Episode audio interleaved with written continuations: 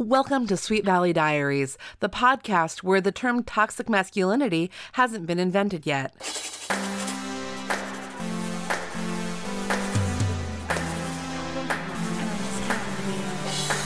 Book number 78 The Dating Game. All Stare in love and war.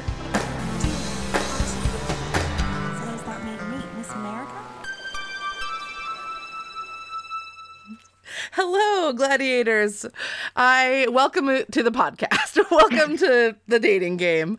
I'm Marissa Oh, boy. Your host, and with me today is entertainment executive, a Star Trek expert, and just all around lovely person, Claire Sharood. Hi, Claire. Hello, how's it going?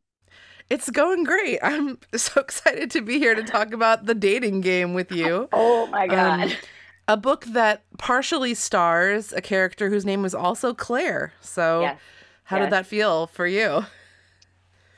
it honestly felt weird. I bet. I wanted to be more like her. I'm nothing like her. I wanted to be more like yeah. her.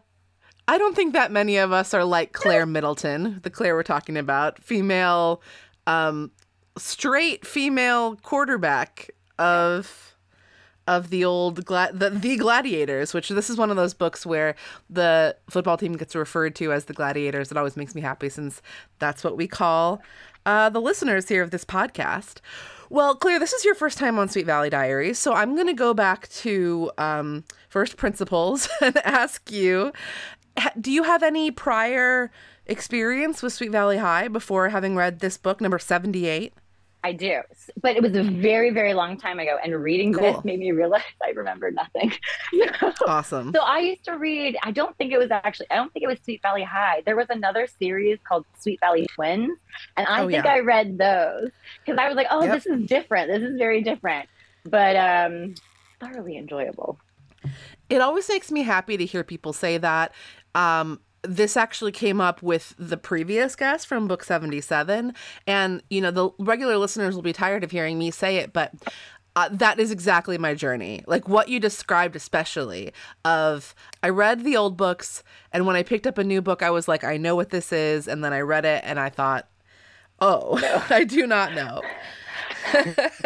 Right? But this I one mean, in particular, Yeah. oh, go ahead. Yeah. No, I was gonna say this one, oh my God. I read this and I was like, I think I understand my trauma better now.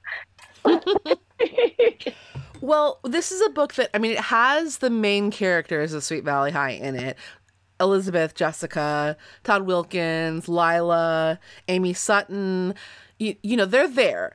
But on the cover of the book, we have three very dark haired people, unusually dark haired trio for Sweet Valley, California. Um, and these people are Yes. um, presumably Jean West, Claire Middleton, and of course Scott Trost, the man of the hour. Just an amazingly named character. Quarterback. Yeah. Yeah. I think Scott Trost is just like, it says it all. It really does actually. In this book, they refer to him frequently as Toad Trost. Accurate. I mean, I feel like that's a good description. I, I think maybe Scott Toad. Yeah. Like, For some reason, when I hear trust, I think trough, sure. It's just a, a slight, slight difference in sound. but it works for him. Yeah, he's like, yeah, like they could have done more with that, with like, like being a pig, right? I feel like the kids at my high school are way more creative. right? Instead, they went with Toad, and we will explain why. Love it. But while we're talking about the cover, um, do you have any thoughts about who's who on this cover? Like Claire and Jean, we can do a little cover sleuthing. I do actually. I have specific thoughts.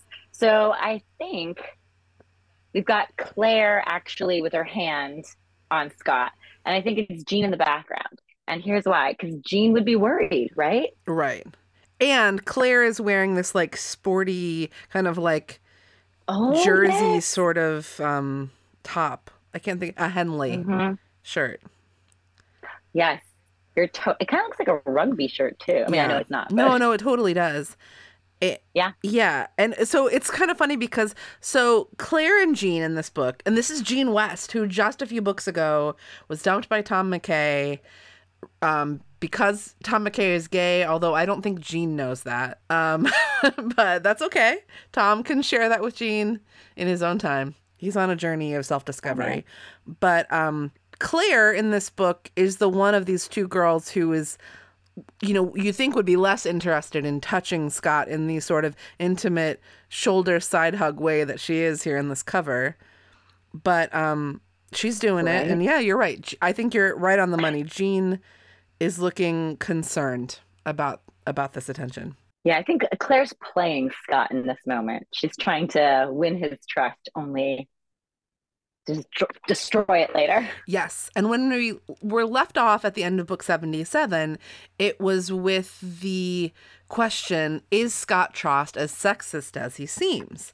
And I wasn't sure, knowing that this was going to be a book about, you know, two women going after the same guy, uh, how exactly that was going to unfold. But never in my wildest imagination did I did I think that it was going to be uh, the toxic masculinity book. Did I think it was going to be about these two teen girls, you know, playing this uh, quarterback, uh, like just to fuck with him, you know, get revenge.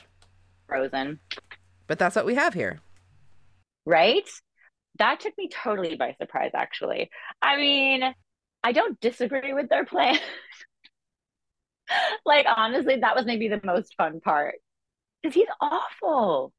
He's so awful. Yes. And the game of this book as a reader is that we go back and forth between thinking that maybe Scott is the worst specimen of man ever. And maybe he's actually like kind of a sweet, sensitive guy. Not and, and certainly, especially in like Jean West is the main character, I think, of this book. And especially in oh, her oh, eyes, yeah. oh my god, right up until the very last chapter, the 13th chapter of this book, she is not sure what she thinks of Scott. Yeah. She keeps on going back and forth between hating him and being in love with him. So let's walk the listeners through that, shall we? Yes, From the start. Um, at the beginning, we have this dance. We haven't had a dance in a while in Sweet Valley. Love a good dance. Do you remember what it was called? Romance, Love and Bloom. Is it Love and Bloom? Yes. Or did I make that no, up? you're exactly right. Yay! Love in Bloom. and so all of the single people at Sweet Valley High are all bummed out that they don't have a date to the dance. They're freaking out. We get a sort I of a tour of the Lonely Hearts. Enid, Jean, who's just as we mentioned, broken up with Tom, and Scott. Oh, she's sad about she it, too. is, yeah, yeah. Because I mean, and it's understandable, right? Because they had something beautiful. It just like wasn't quite clicking, and she doesn't really understand Yeah. why they broke up. Poor Jean. Someday she'll appreciate it. but uh, it was like a wizened sigh. Oh, Jean.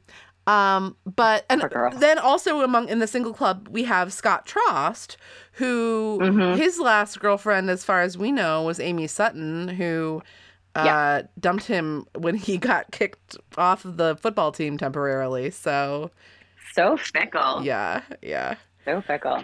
she gets a lot of shade Well, and at this Jessica book. Is single too, right? Oh yeah, Jessica's single, which is a delightful uh connected to a delightful B story in this book that really it it it actually affects the A story as well, but it just really threads all the way through.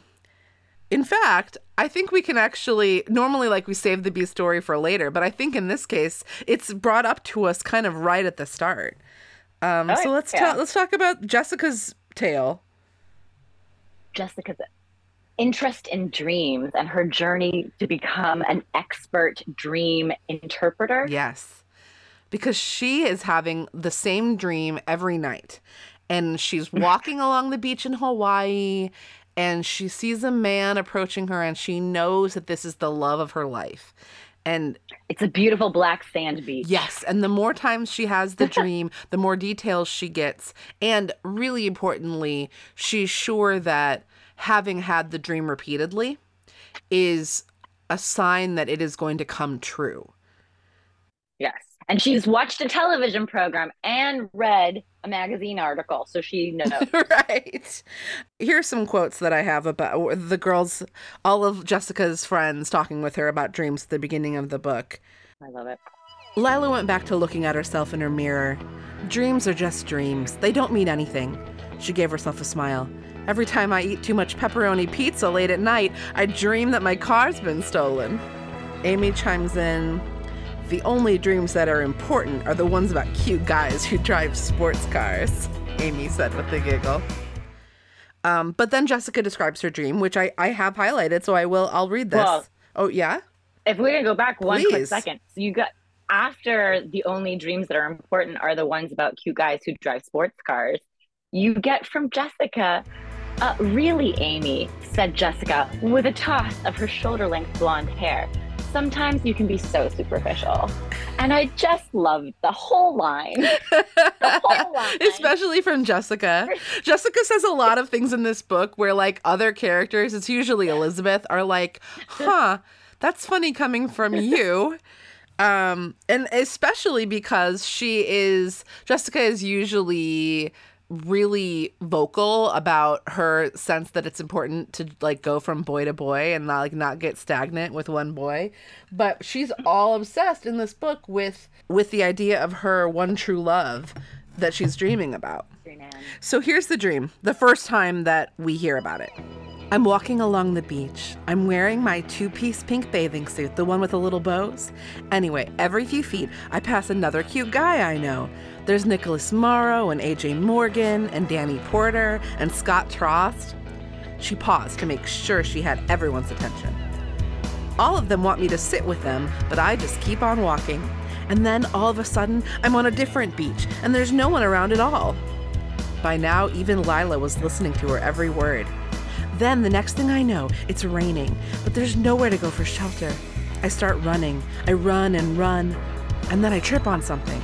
I fall in the sand, and I'm lying there getting soaking wet and thinking that I'm never going to get back home again when I feel someone putting a blanket around me. She took a deep breath.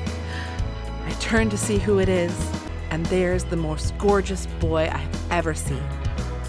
Does he have dark hair? asked Amy. Jessica picked up her sandwich. Well, actually, I'm not sure about that. It's storming so severely. Then how do you know he's so gorgeous? asked Lila. Jessica looked exasperated. It's a dream, Lila. Of course he's gorgeous. so what happens then? asked Sandra. Jessica shrugged. Then I wake up. It's like real life, said Jean. She smiled. Just when you get to the good part, it ends. Poor Jean. That sucks up her little sad sack, Jean. Aww. Can't catch a break. No, no. But also not able to catch a break. I mean, in a sense, let's not have too much sympathy for the man. Is Scott Trost, who's getting shit from Ugh. his buddies for not having Mm-hmm. a date to the dance yet. And he talks a big game. Yeah. So they're like, yeah, we'll see. You know, you think all the ladies are so in love with you. Like, let's see you get a date. And he's like, they're going to be, you know, they're going to be They're gonna be clamoring. all over me. I could have any girl I want. Yeah. Uh, Basically, yeah. so, And Elizabeth so overhears this and she just is like, she sees red. Elizabeth is so pissed about like the anything Scott Trost says in this book. she goes from zero to sixty. Yeah. She starts thinking about the recent uh, pageant that she was so upset about, and like Scott's attitude reminds her of that. And then she even has a dream because this book is full full of dreams, lots of fun dreams, weird dreams. She has a dream that Scott is like picking women off of trees like apples. That was the visual.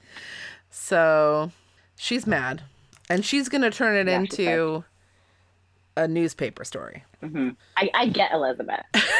Like- yeah. I feel like I like that was more me in high school. Well, so uh, you get Elizabeth. Now, did you get Todd? Like, what did you think about Todd? Because he's he's pushing back a little bit, not in a not in like a mean way, but in a like No, he's he's he's not pushing back in a mean way. He's explaining like how it is that how sometimes guys are different with their guy friends than their girlfriends. And it's like everything he's saying is not wrong. It's just also toxic.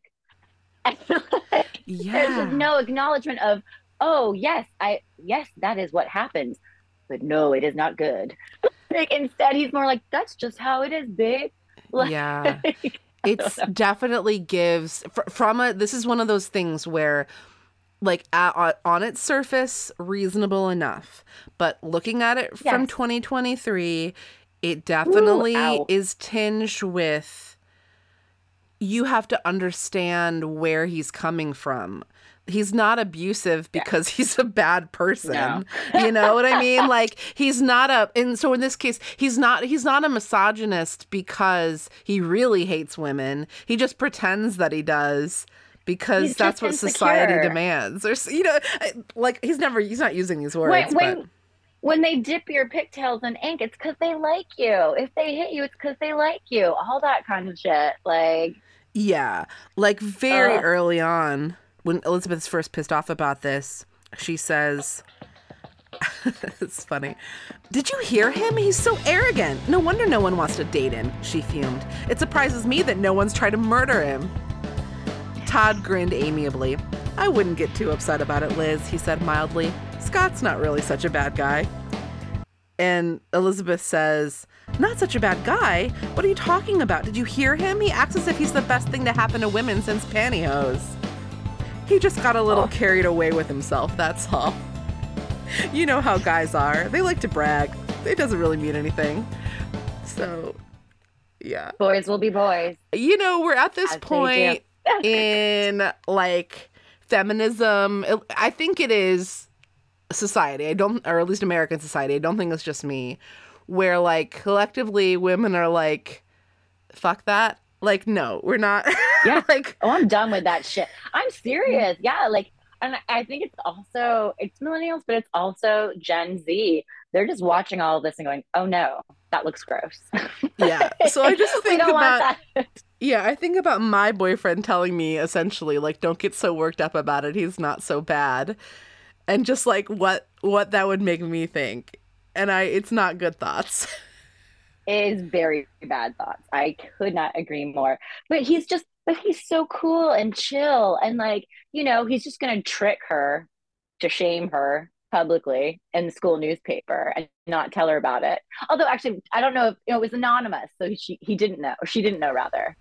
Right, right. Because Elizabeth, Yeah. through, through the course of this book, Elizabeth's story is that she is going to get, you know, she's going to do what Elizabeth does. She's going to write a newspaper Yeah. article about this issue of how, like, basically, what are men looking for and what are women looking for.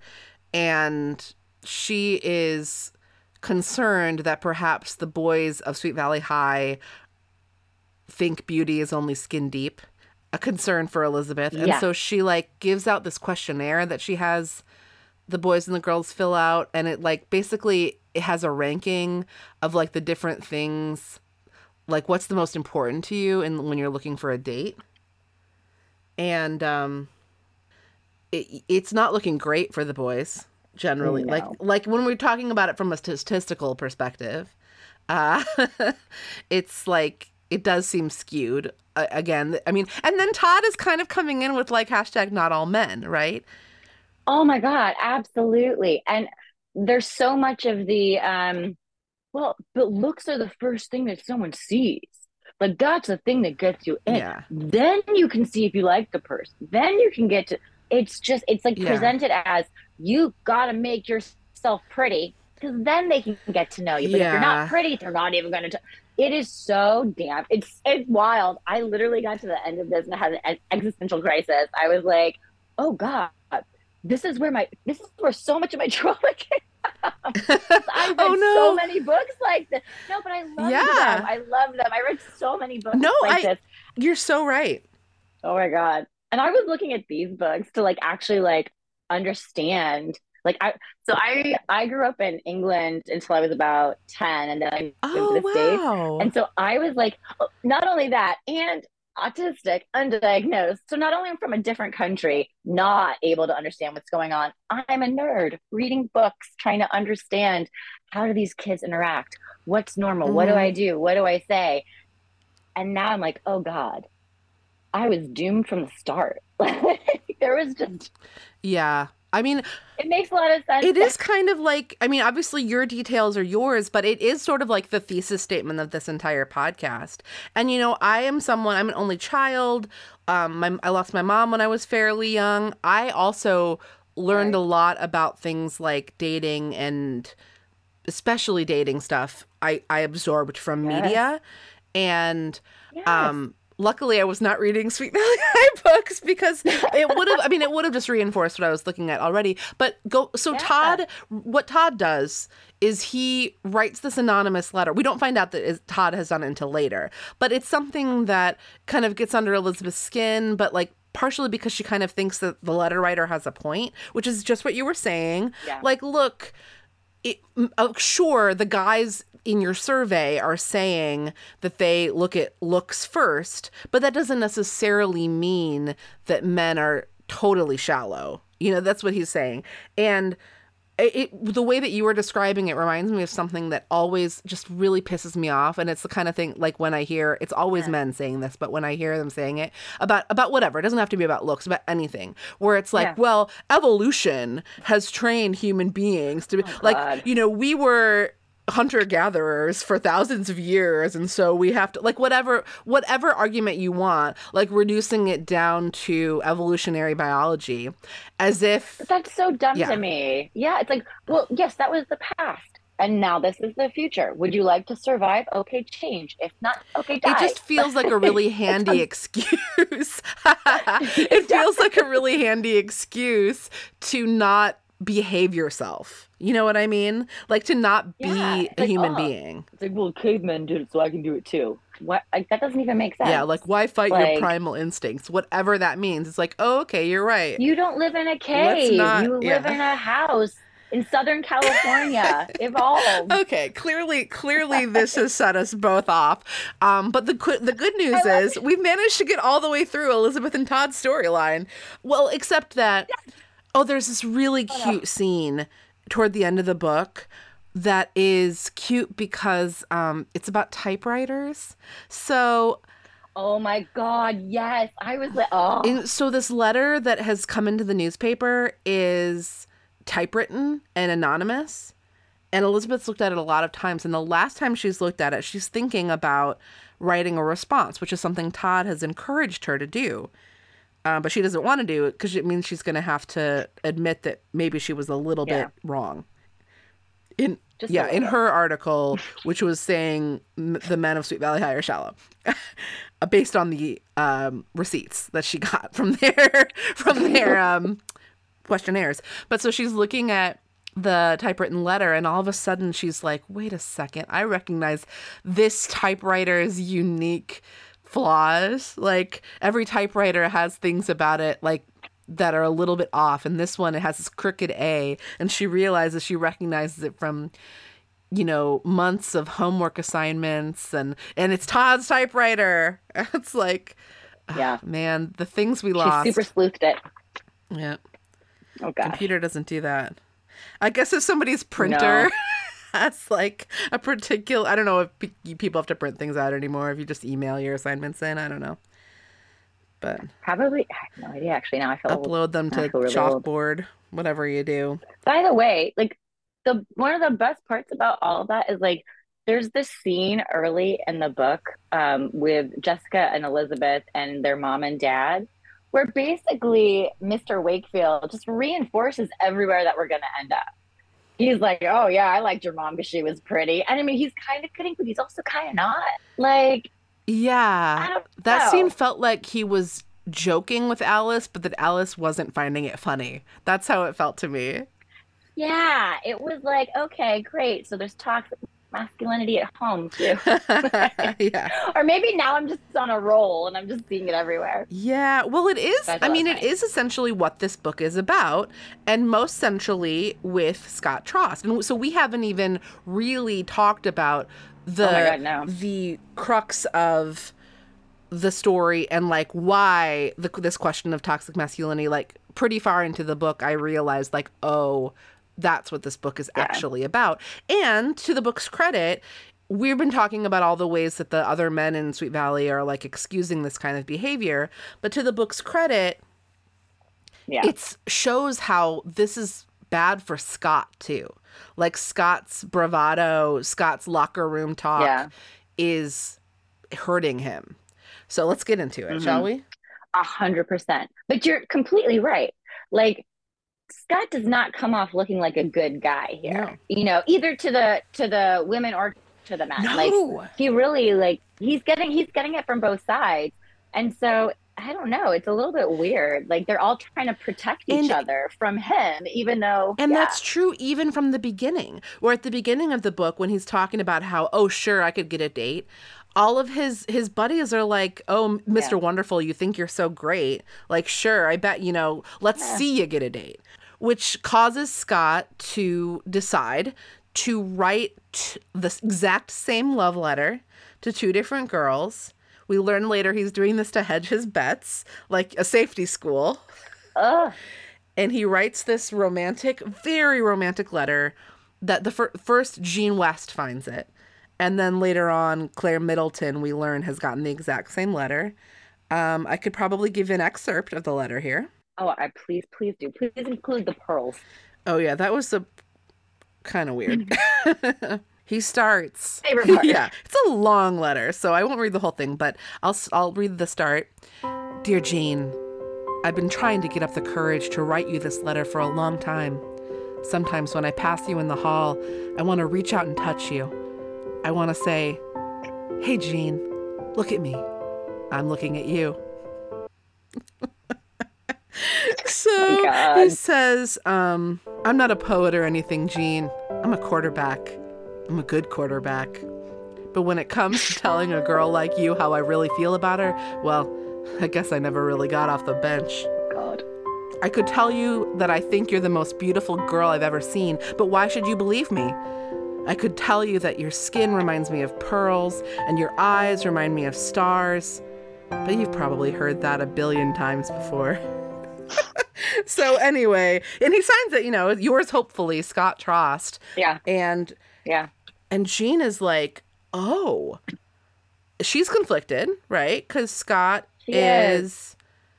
she knows what Scott's like. She's you know, But she's vulnerable. She's just coming off of what is it, Tom? Like she's vulnerable Yeah. here. and she goes into this thing that I really related to actually quite a bit where she Yeah. kind of thinks herself into having a crush on Scott.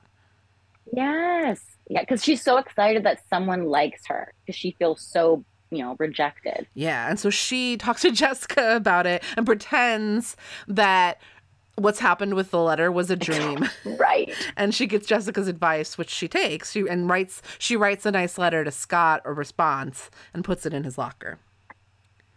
Um, but when she does, she sees Claire Middleton hanging around his locker. And we also know that Claire is interested in Scott. Jane doesn't know this, but we know this, the readers.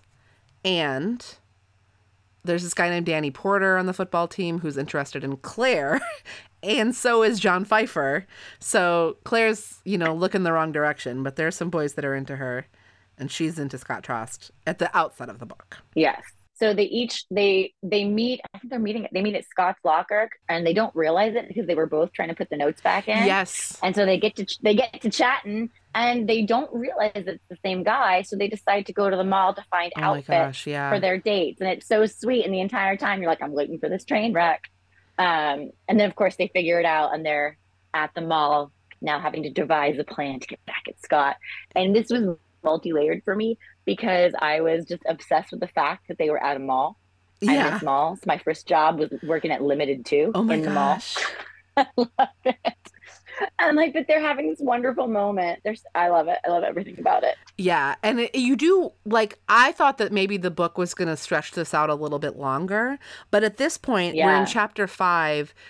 We go from this being a book about Scott duping these two sweet girls to the girls trying to get revenge on Scott and it becomes that Yeah. it, it remains that for almost the rest of the book.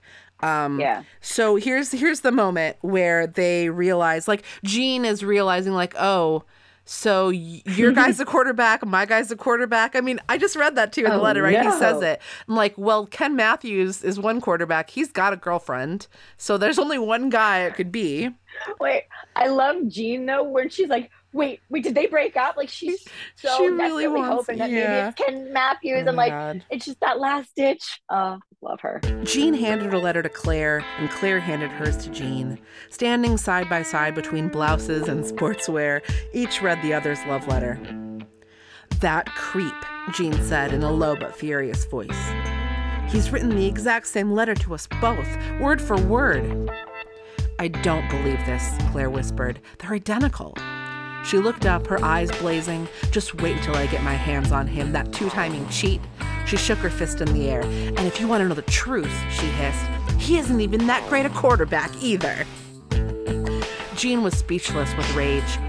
Well, she had wanted to know who would be mean enough to write a love letter as a joke, and now she knew.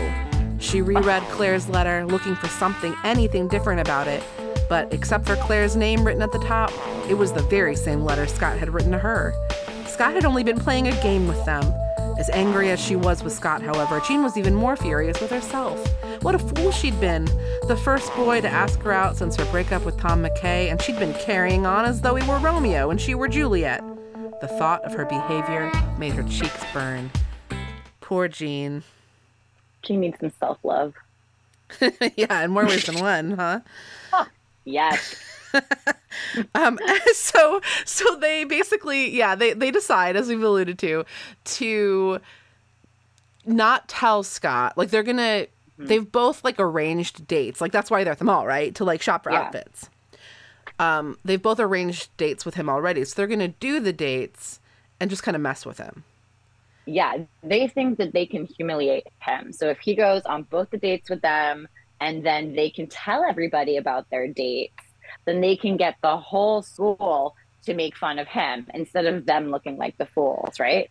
Uh, yeah, and I think that what happens is that they keep on changing their plan as they go. Like They do. initially, it was just a little bit of like, oh, we'll fuck with him. Like Jean goes to the coffee shop that she knows Scott's taking Claire to, so that when Scott walks in and sees Jean there, he turns on his heels and has to make a new plan and explain it to Claire. I do love that so much. I know that's a good tactic. Well, Um, and Jean calls him out on it in her date. She's like, "Oh, by the way, I Later saw you on. Claire at the coffee shop." Yeah, oh it's so yeah, yeah, and and and Scott gets all quiet, but yeah. He's like, when Jean goes on her date with Scott, so like Claire goes on this date, she's like, it was so boring, it was so awful, I didn't like it. So Jean is expecting the same from her date, but it's not really like that. Like she finds Scott to be very charming and he says nice things to her and also like he seems sensitive in a way that she never had any idea. So she keeps on Yeah. thinking things to herself that I, I highlighted. She thinks this boy is a rat, not a human being. And later on, she thinks, this is not a person. This is an ego with feet. And sh- I, I should clarify, she's not thinking these things because he's acting like a rat or an ego with feet. It's because she's trying to remind herself not to fall for him because he seems nice. he's being so charming. Which, by the way, why didn't he just ask her out? He could have asked Claire out afterwards if she had Yeah. said no. Scott, so He's real dumb. so yeah. insecure. He's so insecure. oh my god. But she likes it. She has a good time. That's the problem. She kind of yeah. Yeah, didn't you think that Jean was kind of prolonging the the quote unquote prank because she kind of wanted to keep going on dates with Scott? She wasn't ready to let go. So she was Yeah. find yes, she was not ready to let go. She had not figured out what she wanted yet. She And as their yeah, and as their dates go on, she is increasingly convinced that maybe she, that she's really falling for him, but she keeps on like having a change of heart because she Yeah. she'll go to school and weird stuff will happen like she'll try to make eye contact with him and he won't look at her in the hallway, like weird weird stuff. And then she also gets nervous like, well, Claire says that she's not having a good time on the dates, but I have been saying that too to Claire and I'm lying. so what if Claire's also lying? And and and I mean I, I'm jumping through a lot of dates here, but basically Scott ev- Scott eventually brings up um oh oh my gosh no we have to talk about when they do confront him the first time. Oh, because what Oh, happens yes. is Oh my god, yes. Okay, sorry. Okay, yeah, sorry. Because what happens The is there's so many twists and turns, gladiators. and this is early still. The Claire tells everybody that her she has a new boyfriend and it's Scott Trost. And Jean says the same thing. So Yeah. then the word gets around that Scott's dating the two girls and they confront him about it. So this is the initial confrontation. Yeah. To be honest, I thought word was going to get around faster. Yeah. It took a little while. Yeah. But then I remembered we don't have cell phones. true, true. I mean, considering no cell phones, it got around pretty fast. right? It's actually pretty fast. Like Jean even schemes like sh it goes back to poor Caroline Pearce who has a reputation for being a gossip and it's like the the book had to throw in a little bit of uh like the tiniest obstacle and pretend that like well Jean wasn't really close with Caroline Pearce but she knew that Jessica was so she told Jessica about Scott um, and Elizabeth is the one that Cl- one of the people Claire tells about Scott, and Elizabeth is like in disbelief because she is like, how could she Claire like Scott? And also, um, Danny Porter is obviously into you, and you, Yeah. you guys would make a great couple. She doesn't say that outright, but I mean, um, but she helps the girl out later. God bless her. yeah, boy does she. So, what does Scott do when these girls confront him? Oh, and it's so sad because I knew this was going to happen.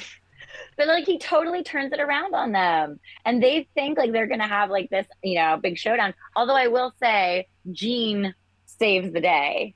Jean figures out how to get back at him in the moment, and Claire goes along with it, so they get into their scheme. Yeah, because Scott, you know, this like nice guy that Jean was liking is so gross in front of everybody. And he basically says, Yeah, babes, you know, yeah, you both want to, you know, I was dating both of you. Now, which one of you is going to go to the dance with me? Let's make it a competition. An actual competition. And here again, back to the toxic masculinity being bad for Scott. It's Yeah. not, he's trying to impress these other boys or whatever, but nobody else in the school thinks this is cool. Like, No, I mean, there except some for of the- Lila, maybe. Yeah, and Jessica a little bit is like, I should have thought of that. Like, I should have been in the competition. Like, she, you know, she's once she gives up on her her dream man, who she's found out in a dream that his name is Jackson, by the way, um, and a further dream. Wait, Um, so is this is this supposed to be showing us that like the old school versus the new school? Like Maybe. is that is that supposed to be like, oh, we're we're improving now because yes, there are some of the girls that are saying, oh no, good competition, but the majority of them are saying, oh no, that's bad. I Is think like, maybe how there because there's a line from Jean's perspective where she makes a comment about setting the women's movement back 80 years. You know, so the idea of the women's movement is clearly Yes. such as it is is clearly on the minds of the ghostwriters. These are trying. Um, so here's a little backstory about. So I mean, obviously Elizabeth is only more convinced that Scott is scum after this display, and she doesn't understand until later that Claire and nobody does that Claire and Jean are Yeah. pranking Scott essentially. Yeah. or they think they're pranking him. Um, so here's something that Todd says to Elizabeth. You don't happen to know who Scott's brother Jack is, do you? He asked. Um, let's see. Elizabeth pretended to concentrate. That wouldn't be Jack Trost, would it? Very funny, Todd said. But the fact is that Scott's brother is the Jack Trost. You may not have heard of him because he's a lot older than we are, but he was all American in college, a real hero. He was all set for a brilliant professional career, but he had to give up the game because of a knee injury.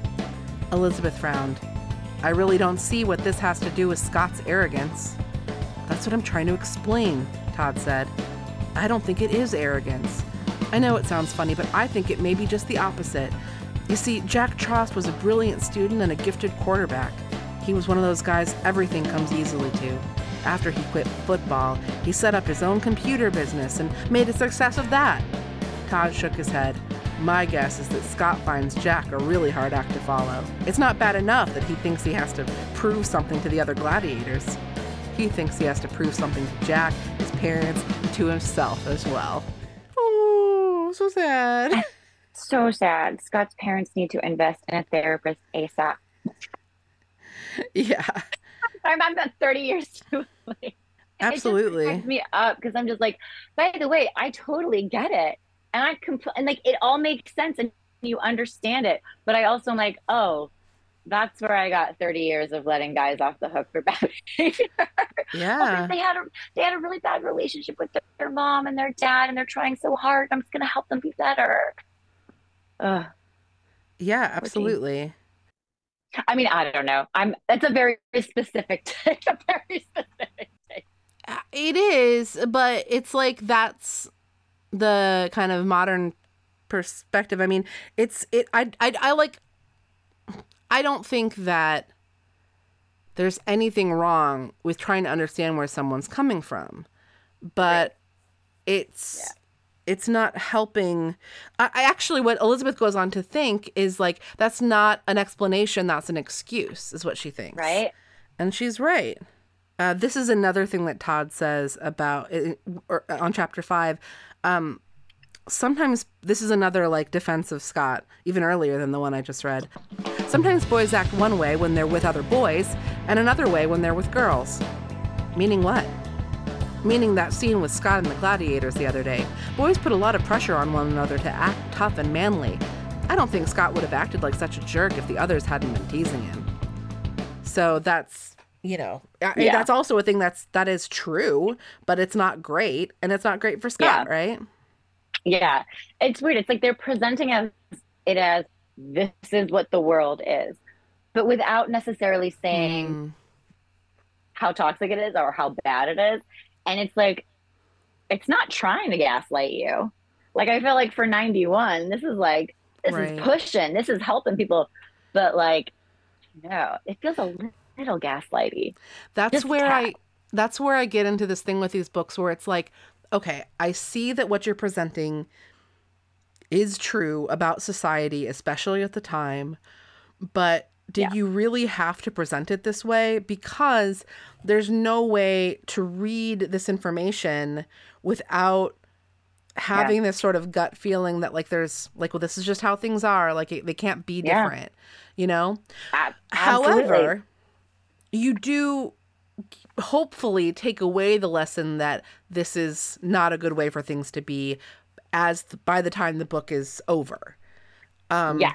I, yes i will say that though they they do because they they don't they don't make scott out to have his behavior out to have been actually good behavior. They acknowledge it was terrible and bad. I mean jean she kind of not reads him the riot act but she gives him parameters at the very end which makes me feel a little bit better but when you go back to actually it's that same okay that same scene that you were just talking about uh-huh. um, where you have Todd and Elizabeth talking about how you have to be physically attracted to the person first. And I get it. And yes, and people and all this stuff, but like also no.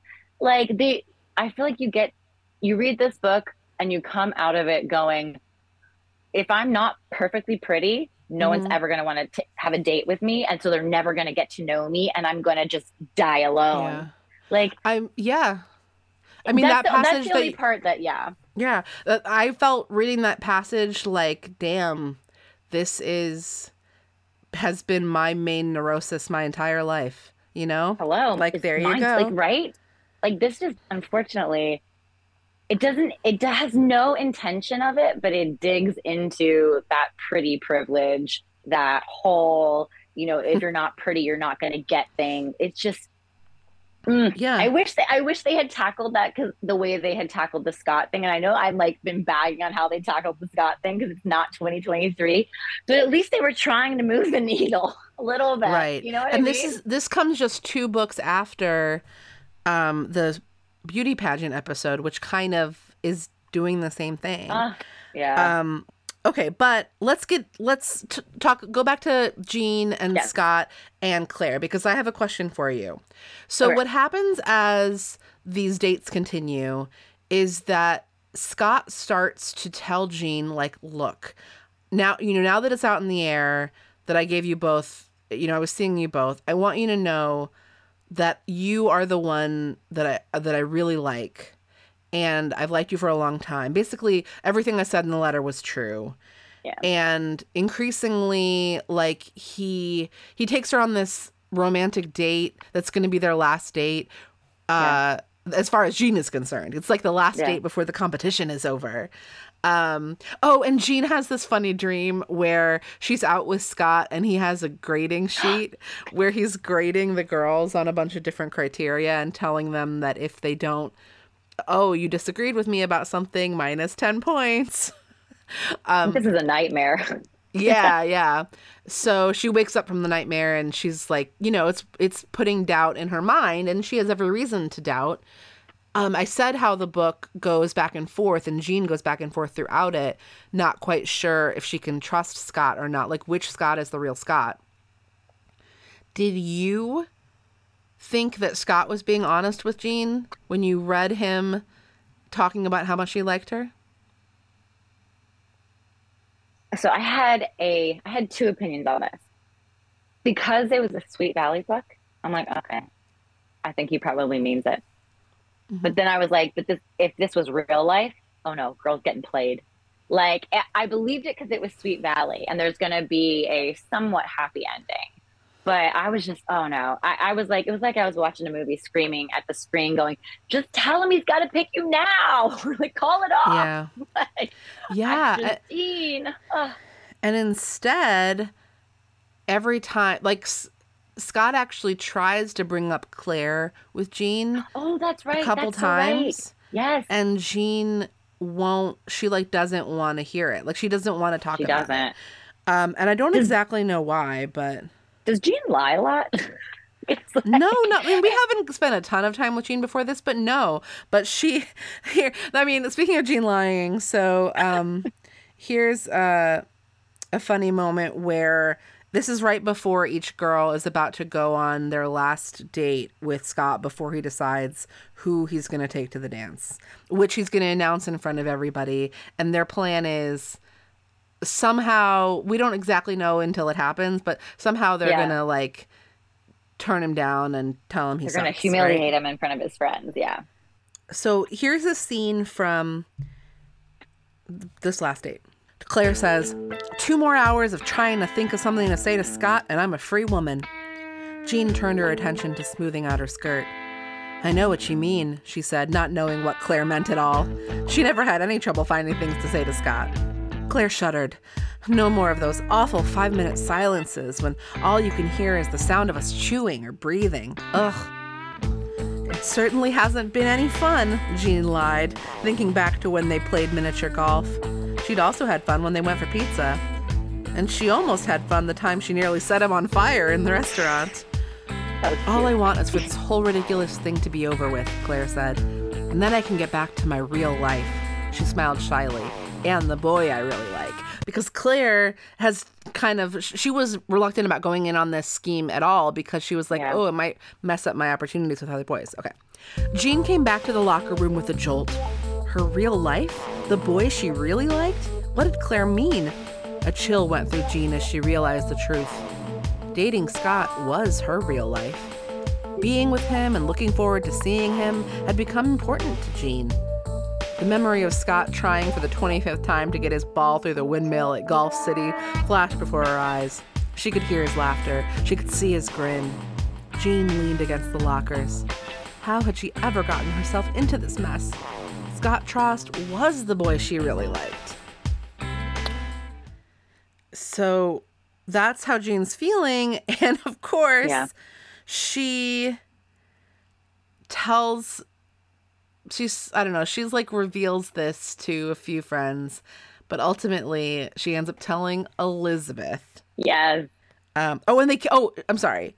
Let's not forget that Jean and Scott kiss. They have a romantic kiss. And they had said they weren't going to kiss. Yeah. that right? Or that the Claire and Yes, Jean had said like let's not kiss, and that Jean had been like dodging Scott's hand when he tries to like stroke her hair in the car, stuff like that. Oh my God. Um, well, since I highlighted it, I don't want to deprive Gladiators of one of the rare moments of uh, of action in this series. So very romantic. So he's driven her like an hour with her hands over her eyes or something. It's a little creepy. And he's like, "You've got to trust me, Jean." And we're like, "Okay, I guess. Why?" They walked in the moonlight, The farther they walked, the farther away the rest of the world seemed to be. The letters, the plan, the contest, everything that had seemed so important only a few hours before now seemed as far away as the smiling moon. For the first time since the whole thing had begun, Jean felt herself relax completely. She couldn't remember when she'd felt this happy.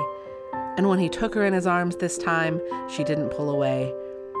It's always been you, Jean, right from the start. Scott put his lips to hers and kissed her. She had never been kissed like this before. When she kissed him back, Jean wasn't pretending at all. So, beautiful. Very So romantic. and it continues to be romantic right up until um well she tells Elizabeth. Elizabeth is Yeah. a very funny Elizabeth moment where um Jean tells Elizabeth about being in love with Scott and she's like Elizabeth's like, "Well, have you told Claire about this? Like you guys need to call off your plan." And um Jean says something like I almost said something this morning, but I was so confused. Jean's confusion made Elizabeth feel sure of her own judgment. She decided to take charge. Well, that's what you've got to do then, Jean. You can't possibly go through with your original plan feeling the way you do. You've got to call the whole thing off before it's too late. Obviously. She's right. And I, I just thought it was so funny Yes. that it was like Jean's confusion made Elizabeth even more sure, and she took charge of Jean's life. But Jean is not, she tries to tell Claire, but she's not able to get it out No. before they arrive in the cafeteria. No, Claire And- wants this over. She's ready. Um, Elizabeth has already helped her get with Steve Anderson. Danny- no, Danny Porter. Danny Porter. Danny Porter. Steve Anderson is who Jessica ends up going to the dance That's with. right. That's right. Oh my God, love it. And yeah, as soon as like Jean is actually even going to speak up and she's going to stop Scott from making his announcement of who has won the contest. But then he starts talking. He's being asked. Oh, Yeah. It says a strong, confident voice filled the room. Unfortunately, though, the strong, confident voice wasn't Jean's. The voice belonged to Scott. This has been a very difficult choice to make, the voice said. But it wasn't the voice she'd become used to over the past week. The voice that had made her laugh, the voice that had whispered to her so passionately on the beach the previous night. This was the patronizing, condescending voice of Scott Trost, the arrogant super jock. He, i he goes on, both Claire and Jean are great girls, and I'm sure going to miss having the two of them fighting over me. From somewhere nearby, Jean heard one boy whisper to another, Can you beat it? This guy thinks he's a rock star or something. Which that's this is what I'm talking about. He doesn't look Yeah. good to the boys either. Yeah, He looks like an like, asshole. Yeah. Yeah, he's just hurting himself. And Jean ends up when when he picks Jean, because of Yeah. course, because he likes Jean, even though he's being a dick. Um, Jean starts screaming at him. Oh, she loses it. Yeah, Oh I wouldn't God. go out with you if you were the last boy on earth. She screamed, her face red with fury. She could see the shock and surprise on his face, and it made her even angrier. And if you were the last boy on earth, she continued, you'd better believe I demand a recount. and she throws sh from the table beside her she grabbed what she hoped was a full container of milk and threw it in Scott's direction before she ran from the room in a flood of tears so I can't Yeah. condone the milk throwing. However, it no waste milk but I'm uh, with you. I'm with you, yeah Jean. And then it's the last chapter of the book after that it's like all right how's this gonna wrap It up It wraps up fast, by the way. Like, like I when we got to that last chapter, I was like, oh my god, there's like ten pages left. What's happening? yeah and who is it is it claire and elizabeth that go check on jean Yeah, it's Claire and Elizabeth. You're totally right. But why does Jean? Well, well set the stage because I'm confused why Jean does what she does. But set the stage. So they go to her house, sure that Gina's going to be despondent, and she opens the door and she's like looking great. And she tells the girls that she doesn't care about Scott at all. She doesn't want to hear his name. Like they bring up Scott and and like have you talked to Scott yet? And she's like, "Scott who? I don't care at all." And they're like, "Oh, I guess Jessica was right. Jessica who thought that Yeah. Jean seemed fine." Um and they leave and then we stay with Jean and see her sort of like dissolve The into a pool of tears. She hasn't been sleeping. There's tissues like hidden that she pulls out. Yeah. It's Um, like nighttime reminds her of Scott. Pizza reminds her of Scott. Like everything reminds her of Scott. She She can't eat. But Eating why? reminds her of Scott. Everything. Oh, girl. I just don't get why she lies to Claire and Elizabeth because they've had her back. Like, Maybe it's like a fake it till you make it thing. Like she feels like if she puts up a strong front, yeah. she it'll become the truth. Which is Honestly, funny now that I say that out loud. That's what that's what uh, Scott's doing. well, it's like also like maybe they're perfect for each other because Mhm. neither one of them can tell the truth. Maybe like this is the ultimate, like the hidden beneath beneath. You know, like Yeah. Jean Jean can't admit it. She doesn't want to be vulnerable, so she's like putting up a front just the exact same way that Scott did. So maybe they're coming together. Maybe they have to heal each other. we have really hit on something, a deep vein of message here. Absolutely. So she's like not gonna talk to Scott. So it's really just yeah. a, a freak accident that she Scott ends up like sh- she thinks that Claire has come She back to get a bag that she left. Yeah, yeah, Yeah. And Scott's at the door, and he apologizes and ex- tries to explain himself. I don't know. It's as if I'm two people. There's the outside me, the big mouth jock, and then there's the inside me, the person I'd really like to be. His voice became soft, and his words came slowly. The inside me is the person I was when you and I were alone, Jean. You're the first girl I've ever felt comfortable with. She backed into the wall. I don't understand, she said flatly. If that's the person you want to be, then why don't you just be him and stop acting like such a creep? Right? He seemed genuinely bewildered. I don't know. I really don't know. Sometimes I think it's because I think that the guys expect me to act a certain way, and sometimes I think it's because girls expect me to. Oh, come on, Jean said sharply. Thank you, Jean. Give me a break. Not you, Jean, and not Claire, but other girls, really. They think if you don't act like a big man, you must be weak. She started to protest, but he rushed ahead. I know it's dumb, Jean, but whenever I start to relax and act like my real self, I don't know what it is, I just seem to panic. I start imagining that everybody's gonna think I'm soft or something.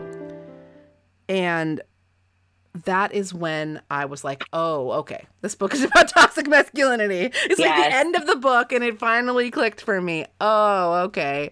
Scott needs a better male role model in his life. hmm You know, the boys expect me to be this way. The girls Mm-hmm. expect me to be this way. Everybody expects me to be this way. And if I start acting like I have feelings, um, I am going to be seen as soft, and that would be a fate worse than death. You know? But I think that's also that's a little bit in his own head. And so I do want I I do wonder You're what's so going on at home, Scott, because the other boys don't think that his actions were cool. The other guys Right. didn't. They thought his stuff was icky. We've seen I it over and over again. They're like, "What's wrong with him? He has this idea of who he's supposed hard. to be." hmm Yeah, he, and, and it, like where is it coming from? Because it doesn't seem to be coming from the guys at school, even though he thinks it is. Um, yeah, he's insecure in his own self. And it's sad. We don't really know why. But I, I, ha- yeah, I actually have empathy for Scott now. Dang it! yeah. No, But but to Jean's credit, she tells him basically like, Yeah. you have no strikes left. zero. Like if you act like a dick, like an arrogant One jock, time. like one time, it's over. So I just need to know that Jean sticks to that. As long as Jean sticks to that, I'm cool. But if she does, no. right, well, we'll see. Yeah, it's like is Scott going to be a changed man from here on out in these books? He's not a huge, you know, character in these books. I'm just gonna say from a 40 years of life experience, probably not.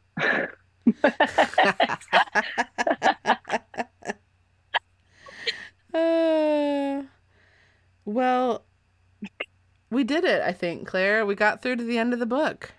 Yay! I was so floored by how this type of narrative influenced me as a kid and influenced my family. Like, Wow. like there was a line in there somewhere about, um, oh gosh, who was having a terminal case of the boy crazies? Somebody had a terminal case Probably of the boy Amy. crazies. Yes, and it's like that. People said that kind of shit to me. Like I changed my major once from um, uh, geology to psychology. And the first question out of one of my brother's mouths was, um, "So what boy did you follow?" Oh no. Dead serious. And this is like we're talking. This is a very very early aught. So like you know 2002 type of type of a thing. Uh huh. So Sure. like you know it's maybe nine years after this. No no tw- how, no, yeah, more than a like decade eleven after years. this. Yeah. Thank you, thank you. But like, still, that sort of mindset lasted for so long, and I think it like it. I think it actually genuinely affected people, and like genuinely like made. I don't know. Well, in some Like- ways, in 2002, it could have even been worse because I, th- Yeah. you know, we lost a little ground. This is something that gets talked about a lot in one of the podcasts I work on, Feeling Seen, about how like in the 2000s after 9/11, mm-hmm. like we got a lot more kind of rigid and Yes. um Jessica Simpson decided to get engaged to Nick Lachey because of 9/11, and we all saw how that went. you know what Dead that's such a good point that is such a good point that is, that sums it up right It really does. um so i think that uh you know it's interesting to be I, I think it's cool that you can look back at this book and sort of see that like i mean it's Yeah. it's too bad that that's the case but yeah. you know it's funny how you're we're picking up on stuff like that even from a book like this that is actually trying to show the error of that kind of thinking Oh, Yeah. you know i think that's it really interesting well, it just goes to show you kind of have to do when you're changing really deeply held opinions and thoughts. It takes time, and it takes you know it goes it goes a long way. But I just I remember growing up in this era being told like women are perfectly equal. There is nothing like you have per like you have perfect equality was just absolutely like said to me as a child, and I believed it. I believed it. And so now I go back and I read these books and I have so much more grace for myself and for all the confusion that I felt and all of the just like not understanding because they were just figuring it out. Like we as a society were just figuring it out. So I don't know. yeah Like I, I actually, I don't think these books were bad. I think they were helping in the moment. We just had so far to go. They could only move the needle so far. Yeah, th- I mean that's a good point. That the books are not the cause No, of God, the no. societal situation; they No, are no, a reflection of society, and that's that's critical. That's really important. Yeah. Um, and But I Uh, loved these as a kid. I mean, like, and by the way, like these were these were amazing. I loved these. I would Yeah. read these like kind of things every day. Like yeah, it's pretty fun. it was so much fun, and the, this like- one was funny too. Like this one had a lot of funny little comments in it too. dude. I Um, like ran through this one in like one sitting. Like I was just like. Well, the the B lo- storyline of this book that we talked about at the beginning is one of the funniest parts, and I think I'd love to talk a little bit more about that and about Yes. dreams Oh, in Jessica. the extra drama episode. But for now, um, well, I guess I have to ask you, although you already Okay. did reveal it in our conversation, Claire, are you an Elizabeth or a Jessica? Elizabeth. Yeah.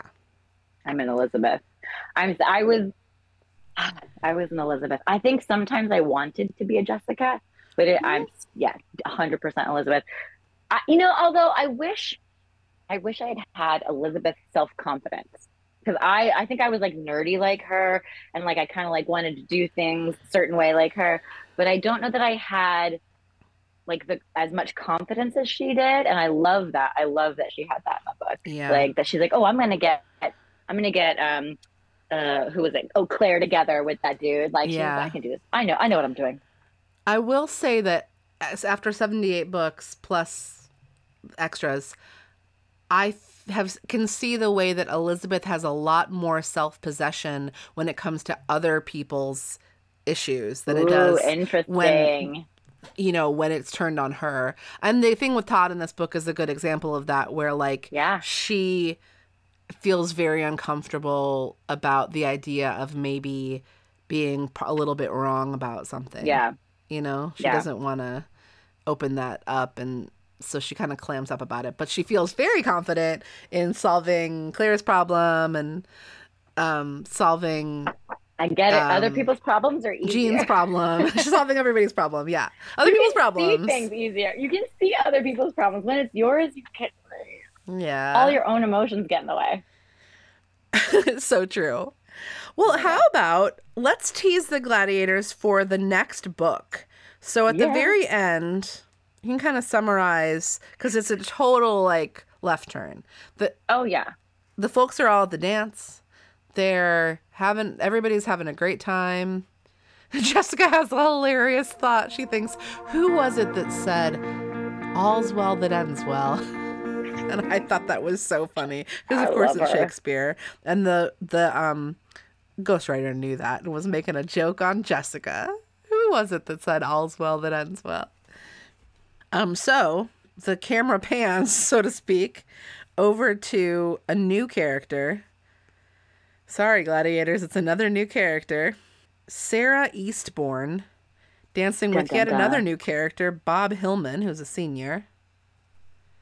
And Sarah is so happy. She's she just started at Sweet Valley earlier this year and she's feeling so happy. So happy, so good. He's dancing with Bob in his arms.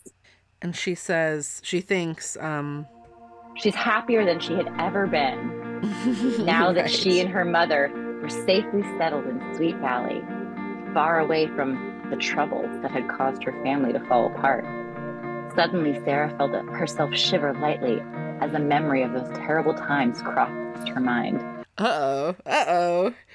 And Dun, dun, um, no matter what, she would not let the past interfere with the present. Not now that she had what she'd worked so hard to have, a stable life.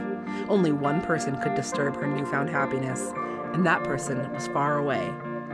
That person was her twin brother, Tim. As far as anyone at Sweet Valley High knew, Tim had stayed on the East Coast with their father when the Eastbournes had divorced. And that's all anyone had to know. Um, so Drama, drama. would you read the very last sentence in, in italics of the of the book? Can Sarah's hard won happiness last? Find out in Sweet Valley High, number 79, The Long Lost Brother. Whoa. I don't know if that's going to be a fun one or not, guys. I think this might be a scary one, but we'll find out. drama. There's divorce. There's long lost twin brothers. I mean, we're getting soapy here. it's going to be dramatic, so it'll be fun in that way, at least. maybe not so much dream analysis, but maybe. We'll see. Oh? I hope maybe somebody is in peril in that one. That'll be fun. Yes. My God. Is it, Um, is it bad that I kind of want to read the next one now? Not at all. I think that's only natural. It's like spark. Oh God. Well, let's talk a little bit more about dreams and extra drama. But Yes. for now, let's leave the gladiators with um, a, a lesson I'm going to have to set up a little bit uh, because I didn't read this passage earlier. Um, when Jean goes to Jessica to ask for help interpreting her fake dream, um, which is actually her real life, um, Jessica says, Jean, when love knocks, you've got to open the door. So how about that for a lesson for you all? I I should probably have it be something about toxic masculinity, but instead I'm gonna go with when love knocks, you've gotta open the door. You know what? I love it. Keep putting yourself out there. That's right. All right. Thanks, Claire, and thank you, gladiators. Tune in next week for more extra drama. Bye.